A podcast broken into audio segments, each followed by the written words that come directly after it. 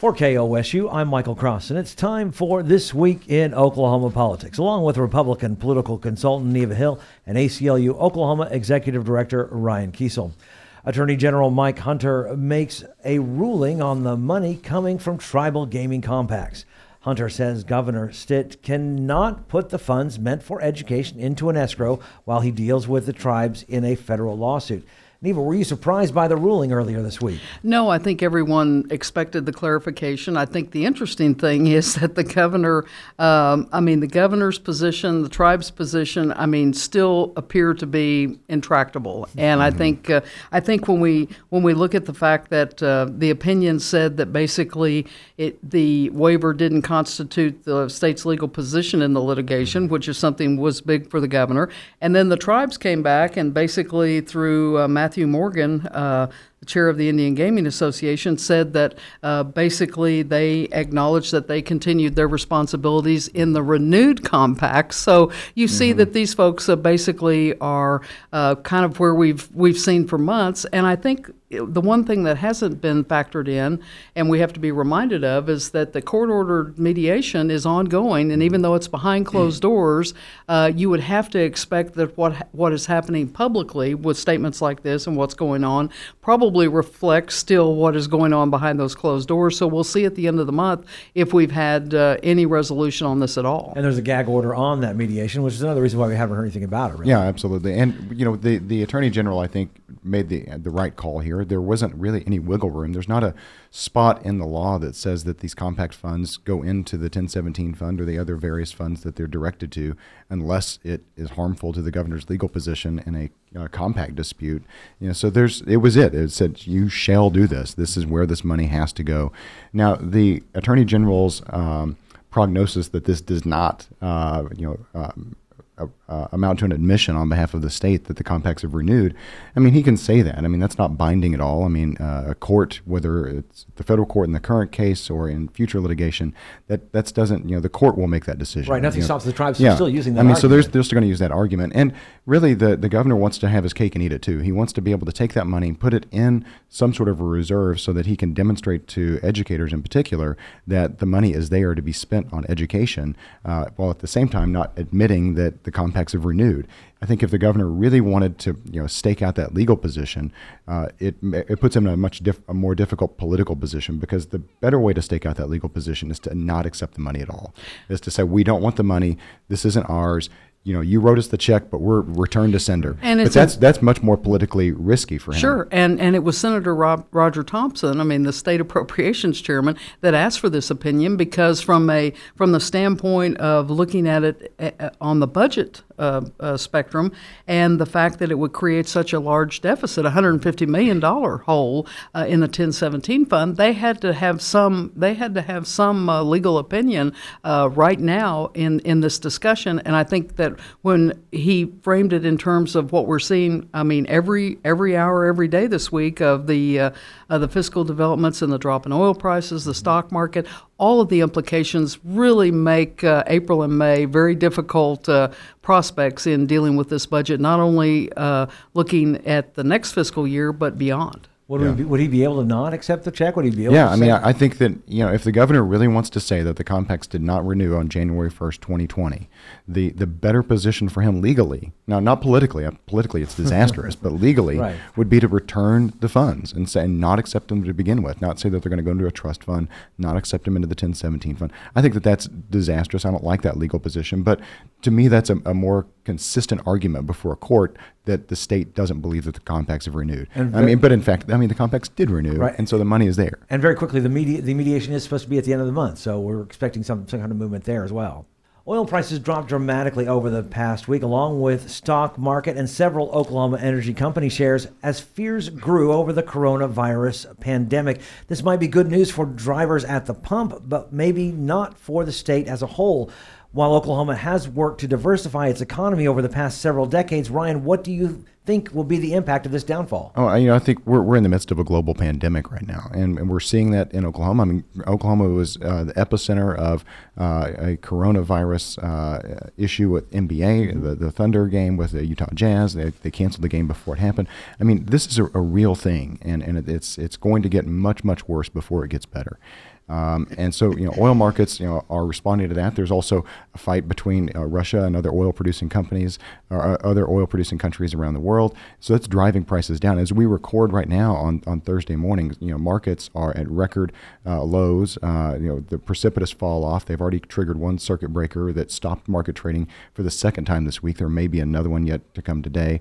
Oil prices are hovering at around thirty dollars a barrel, which is off from you know fifty dollars a barrel a month ago uh, $50 plus a barrel a month ago. They may go even lower than that as demand begins to shrink.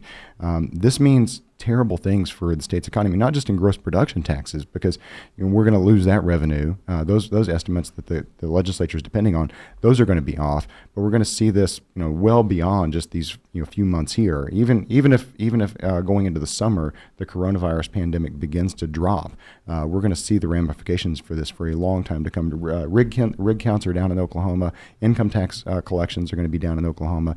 The legislature this year and next year are going to have a very difficult time. I, I think think that the governor and the legislature right now are all longing for the days of 2019. Neva.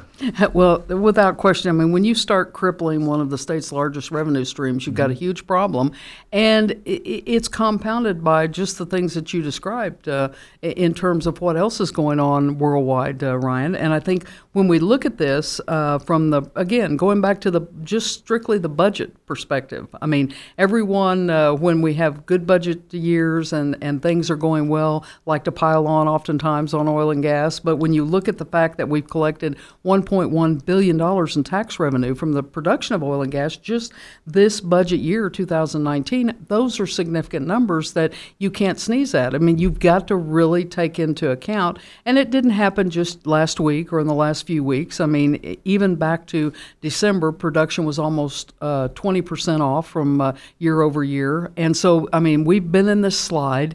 It's now being uh, compounded by what's happening around the globe. I mean, uh, and the uh, the basic uh, collapse of OPEC, OPEC with Russia. And we don't know what all of the ramifications are going to be from this. But the bottom line for Oklahoma in our budget process is that it, when we when we look at what we're uh, going to be faced with in terms of the next budget year, even the next fiscal year, it has implications. Now, everyone uh, always seems to want to pause uh, uh, and say, "Isn't it good that we were?"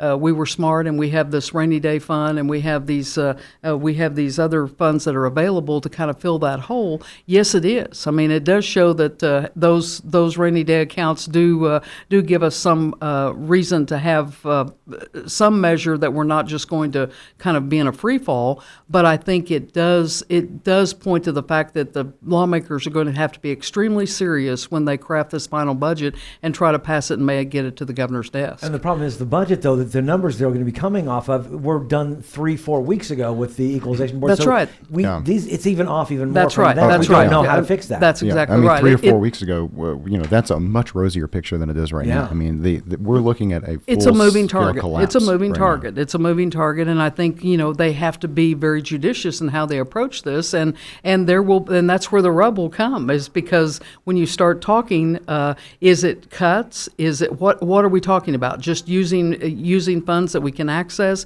Is it talking about cuts? Is it talking about uh, you know making other significant changes? You know, moving forward? And we don't know. We don't know what the governor's position is going to roll in on this. We don't know what lawmakers are going to uh, feel like. So it's going to be a very. I think it's going to be a very lively uh, uh, end of the session, as it always is, but this time with probably uh, a much more serious tone, looking at what we're seeing nationwide and globally. Well, and, and you know, just to give our listeners kind of a timeline of what's happening, this week is deadline week for bills to move out of the House or out right. of their chamber of origin. So House bills have to move out of the House, Senate bills have to move out of the Senate, or they're dead for the most part. There are some exceptions to that rule what we're and then legislatures the legislature is going to be in next week but it's spring break so not a lot's going to happen i anticipate that not at the end of the at the end of this week, uh, not next week, but the week following, it's going to be a very sobering moment at the legislature where, you know, for the last few weeks, and we saw things uh, increased of cost of living benefits uh, for for pensioners in Oklahoma, but really no way to pay for it right now. And so, you know, they've been doing all of this stuff based on uh, revenue expectations that are re- revenue estimates that are weeks old right now, and those weeks seem like years at this, at And, this and even when you look at the energy industry and what's going on, I mean, the, the ripple effect of that is uh, when they're, when companies get faced with having to have layoffs or cuts, and, and the domino effect of what that of what that does economically in communities all across Oklahoma, it is something that they are they are going to have to forecast and they're going to have to project with some uh, some real seriousness, not just hope that this is something that is kind of a flash and, and may get better very quickly uh, beyond uh, the summer months. And well, and we we've got you know the other thing that's happening is with the the oil and gas companies. You know, folks, loans are coming due, uh, so they're- we're going to probably see increased defaults. Uh, so that's going to hurt the financial industry in Oklahoma. We're going to you know everybody's got taxes due, so you know what are they going to do with there? Are we going to see more bankruptcies? We're going to see real estate sold off, uh, and then other folks outside of the energy economy, uh, restaurants, uh, yoga studios, folk, places where Sure. where The- the- people the have to congregate. yeah. And you know, as they're self quarantining at this point uh, and social distancing, as, as we all should the be NBA doing, not having the Thunder could impact every business down in Huge. Bricktown. No, Absolutely. without question, I mean, our without office at the. ACLU, I, I sent out an email last night telling everybody we're working remote. We're going to try Mm-hmm. to protect ourselves and protect our community. And more and more people are going to do that. That's the responsible thing to do, but it's going to be a huge hit to our local economy. Governor Stitt is following through with his plan to expand Medicaid. Stitt says the Health Care Authority is moving forward with paperwork to the federal government while he continues to talk with lawmakers on a way to fund it by July 1st. Neva, the first question is How well is the idea of Medicaid expansion going to go over with Republicans who have opposed it for more than a decade? Well, I think I, I think that's a big question. I mean, even in the House this week, uh, 96 to zero, they made this. They made the point that they're not going to they're not going to uh, support managed care, which was something that the governor was you know was very much uh, uh, pushing on. And I think you know whatever the wh- whatever they want to say in terms of trying to uh, uh, give the impression that there is um, real movement being made on some sort of a deal. Um, most people at the Capitol say that there's no deal really anywhere close to being made, and so you, it's a very difficult circumstance. I think I think in some measure you've not had all the players ever really at the table to really have that serious discussion of can we figure out and can we come to a deal. And I think as long as this kind of just becomes a, a kind of a political football that that gets tossed back and forth, I mean, all we're seeing is paperwork shuffling. I mean, whether whether they send something to Washington, those things are all just uh, at, at this point kind of just pieces in the in the puzzle, but they don't really give us a picture of what we're really dealing with. Right. I think Neva's absolutely right. There's really no clear picture of how the governor's plan moves forward at the legislature right now. There's there's doesn't seem to be a lot of support for doing this there. And there, you know, and, and frankly, we look at the initiative petition, State Question 802. That's why we have the initiative petition process. And legis- the Oklahoma House of Representatives this week voted uh, overwhelmingly uh, to pass a, a House Joint Resolution 1027 that would make initiative petitions in the future all but impossible in the state of Oklahoma. So, you know, if that passes, the Senate goes to a vote of the people, and if the people decided to give away their power, which I don't think that they would do, but if they did, 2020 could be the last year for that. And you know, we think of what 802 has done already, even before it's passed. It's at least move. It's been a catalyst to get the governor to try to do something. I don't think the governor is going to be able to get an alternate plan out there. I think 802 is what uh, is going to be the up or down vote for Oklahomans on Medicaid expansion. And boy, we sure need it right now. We're seeing in, in rural areas the most vulnerable populations for the coronavirus are the ones that don't have immediate access to health care. And at the Capitol on, on other health care issues, we're seeing this you know kind of fast-paced movement of legislation that would consolidate the, the state's largest health agencies, uh, would eliminate the Department of uh, Mental Health and Substance Abuse Services, eliminate that commissioner position, um, you know, without a lot of conversation. I mean, I think that kind of the same thing with Medicaid expansion in the governor's plan, like Neva said. There's not a lot of conversation about these. These bills are being put up in committee, they're being put up on the floor, they're moving through, but there hasn't been a lot of thoughtfulness around it. And I think even though that that may be very much a true point. I think the other factor again goes back to the budget side of it. I mean, uh, you know, I mean, the governor. It's just like wanting to raise uh, wanting to raise the fee to four percent, which would be the highest he could possibly do uh, in, in under current state law on the on the SHOPP bill that was moving. You know, kind of Which just being juggled fees. back around the hospital piece. You know, the hospital saying, "Look, too much. Yeah. I mean, we can't do this. I mean, at this point, uh, we don't have enough time to make the adjustments in budget." Uh, you know, all of the arguments arguments uh, that that we've heard, and yet there we come back to this place where we can't seem to get everyone to sit down and have the honest discussion and everybody give a little. I mean, this is not a situation on any of these big issues where someone is going to be 100% winner, you know, on on any of these points. And I think that I think we've got to get to the the place rapidly where we see some real uh, we see a different tone and a and more reasonable and reasonable positioning to try to really deal with these issues. And, and, maybe what happens is when they come back after spring break next week, and, and you know that sobering moment that I'm talking about, I think some of these bigger plans, you know, the, the consolidation of healthcare agencies, uh, the governor's Medicaid plan, I think that those probably begin to fall apart because the attention is going to be focused almost exclusively on the budget because they're going to have a what the heck do we do moment. That's right. And I do I think you have appropriation chairs in, in both the House and the Senate who are serious about doing their job and they have to have a balanced budget. They have to deal with these issues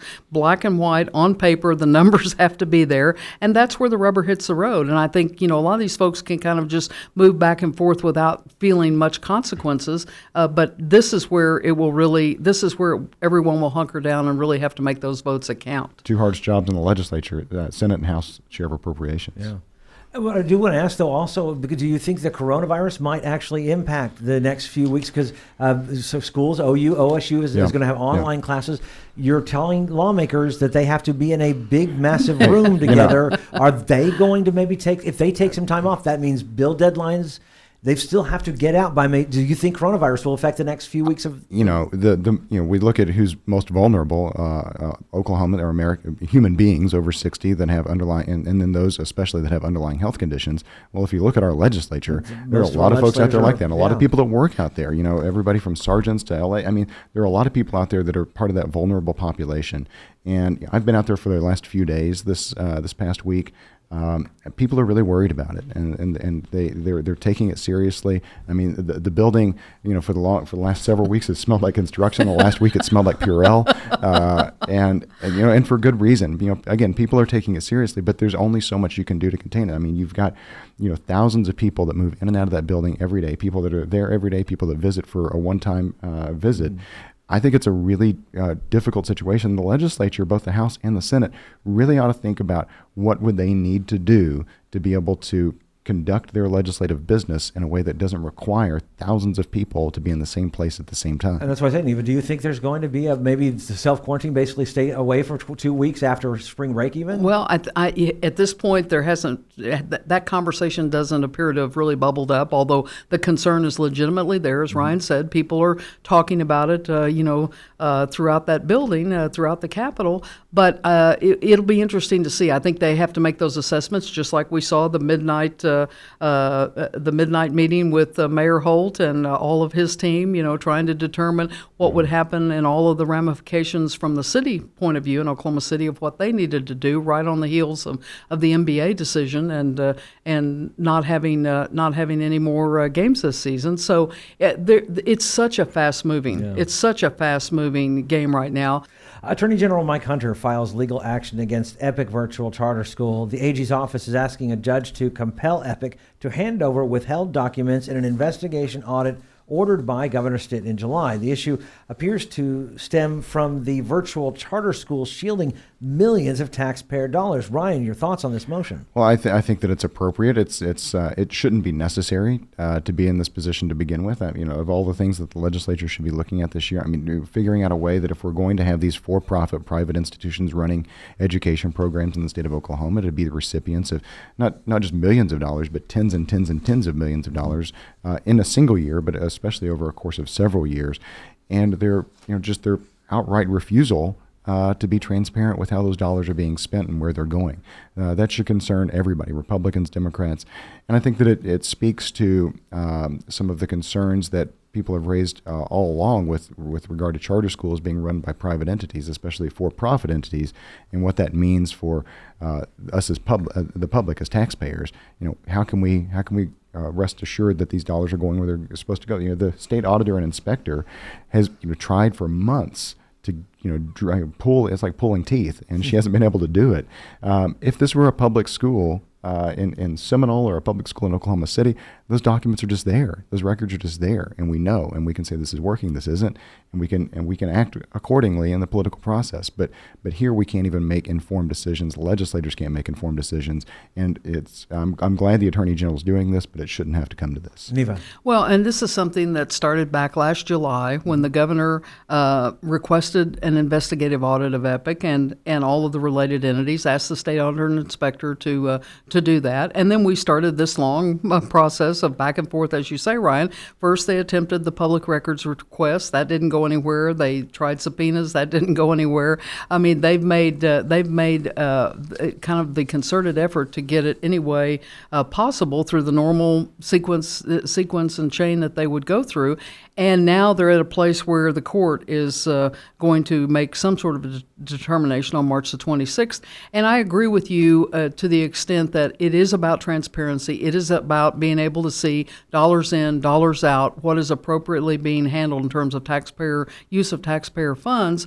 But it's less about the issue of the for profit. It's about what the for profit did correctly or incorrectly. And though there needs to be a mechanism to determine that. And, and this audit process, uh, state auditor, if, if they had just uh, cooperated, which they have not, uh, Epic- and if- if Epic, Epic had Epic had not right. cooperated uh, and provided the documents that were being requested and allowed this audit to go forward and, and, and one be completed, uh, we'd be in a much different place. So I think when you get uh, tens of millions of dollars, which uh, has already been, you know, clearly uh, uh, determined that we're talking about that that amount of money, um, you've had investigative bodies, uh, including uh, the Tulsa World, for a year. You know, went through a lengthy, uh, exhaustive uh, reporting process on this, brought much of this to light that now is being used uh, uh, where where we are today in terms of the of the process. So there needs to be a resolution. We're talking about uh, we're talking about something that affects the lives of lots of children being educated in the state of Oklahoma and their parents, and and it needs to it needs to be resolved, and we need to know the bottom line, and then however it needs to be corrected or dealt with or or exonerated, whatever the process, it needs to take place so that there's full transparency. Well, and then we're talking about not just a small v- virtual charter school. We're talking Epic is basically the third largest school district in yeah, Oklahoma. Yeah, statewide, and and and we've seen this not just with uh, private contracts with with education. I mean, this is something that you know we've dealt with with private prisons in the past, where you know with the Department of Corrections, if we want to know something, well, there's a either an open records request, or if you are in the government itself, you just get the documents and you're able to internally audit that. With a, a private prison, uh, and those are all for profit. Um, we've those are black holes uh, of information. And so I, I really think that, you know, as the government, whether it's in education or criminal justice or whatever that looks like, if we're going to be contracting with, with private entities to provide services to the people of Oklahoma, you know, one, we should make sure that we're getting value for our dollar. Uh, and two, we should know where the heck those dollars are going. And, and right now, it's, it's hard to know the first part of that equation because we just don't have the information. And But I think it is important not to taint all all private providers, all Sure, outside yeah. providers, and to suggest that it's just really all about greed and profit. It's about providing services. They have contracts with the state of Oklahoma. There are legitimate providers in multiple agencies and uh, uh, across state government that are providing needed uh, services and functions. And I think uh, sometimes uh, when we get one bad actor, then we want to then we leave this tone that somehow everyone in that arena are bad actors, and I, and I simply don't believe that's the case, and I think it's important to make that distinction. I agree with that. Uh, Senator Jim Inhofe says he's running for a fifth term to represent Oklahoma. The 85 year old has raised $2 million in his reelection campaign, which far exceeds any of his current opponents. Neva, do you see Inhofe's return to another six year term as inevitable? I, I see it as virtually inevitable. Yes, an election needs to take place, and and uh, Jim Inhofe's been through many campaigns in uh, in his political uh, life and career. So uh, we'll see that again this year. And you know, when you look at independent these uh, these groups that uh, are um, have kind of a national profile of handicapping races, most of them just independent. They do it all the time across the board, all states, all races. Uh, you look at the Cook report; uh, it says it's likely Republican. You look at Larry Sabato's uh, crystal ball. He says it's safe Republican. You look at others and they say it's solid Republican. I mean, you don't see any leaning or, you know, toss up uh, to this race at all. I mean, when you look at the political picture in Oklahoma, the fact that uh, uh, that we see it as a as a very strong Republican uh, trend continuing in Oklahoma, that the, the support for President Trump still uh, extremely strong, uh, not only among Republicans, but uh, you would have to believe that given just given the trends in the polling that we've seen to this point, that it is sufficient to uh, uh, to be a winning campaign in November. And I think when you look at when you look at Jim Inhofe and his his uh, kind of connection to the voters in Oklahoma. He is a well liked, well respected um, member of the United States Senate and one of the most powerful members of the United States Senate, who certainly uh, has done very well in representing the people of the state of Oklahoma. Right. I think he's got a campaign on his hands. Uh, you know, the, the some of the folks that did uh, modeling and the, the polls for Kendra Horn's race that showed that you know she, you know that she could win uh, that race against uh, an incumbent member of of the United States Congress um, and, and defeated Congressman Russell, and, and what was most folks thought was an upset. It is a huge upset, but you know, the folks that predicted that you know, have Abby Broyles within six points of Senator Inhofe, and I think that that's one of the reasons that you see him on TV in March. Uh, you know, there's if uh, I think that of course he wants to go out and make a statement. He's just announced his reelection bid, but he's spending money right now. He's got two million in, in the bank, and he's doing that not because uh, he just wants to or it's fun. I think that he he understands that this is not uh, a, a, give me, uh, and that this is an actual race. Abby Broyles is out, um, you know, talking about issues that matter to Oklahomans. She's, you know, I think she's not going to be able to compete with him entirely on the fundraising point, but I think she's going to do well. Uh, and she's got a really good message and, and working uh, a really solid campaign across the state and building a lot of support. Uh, Senator Inhofe's uh, reelect numbers and his favorable and unfavorables aren't great for him right now. They're both underwater. And this could become a statement race. I mean, we look at uh, the Beto O'Rourke race uh, for United States Senate in Texas a couple of years back you know, that was a statement race for a national case uh, to be made about defeating a particular United States senator. Senator Inhofe, I mean, he, he may be respected, but he's also he's the guy that you know brought a snowball onto the the Senate chamber and, and used it to you know uh, say that global warming doesn't exist. I mean, he's the guy that's kind of been mocking and not taking seriously up to this point the coronavirus threat that's uh, now a global pandemic, and we're seeing the ramifications right here in his own backyard. So I think that this is a real campaign. I think that Abby Broyles has a real shot at this.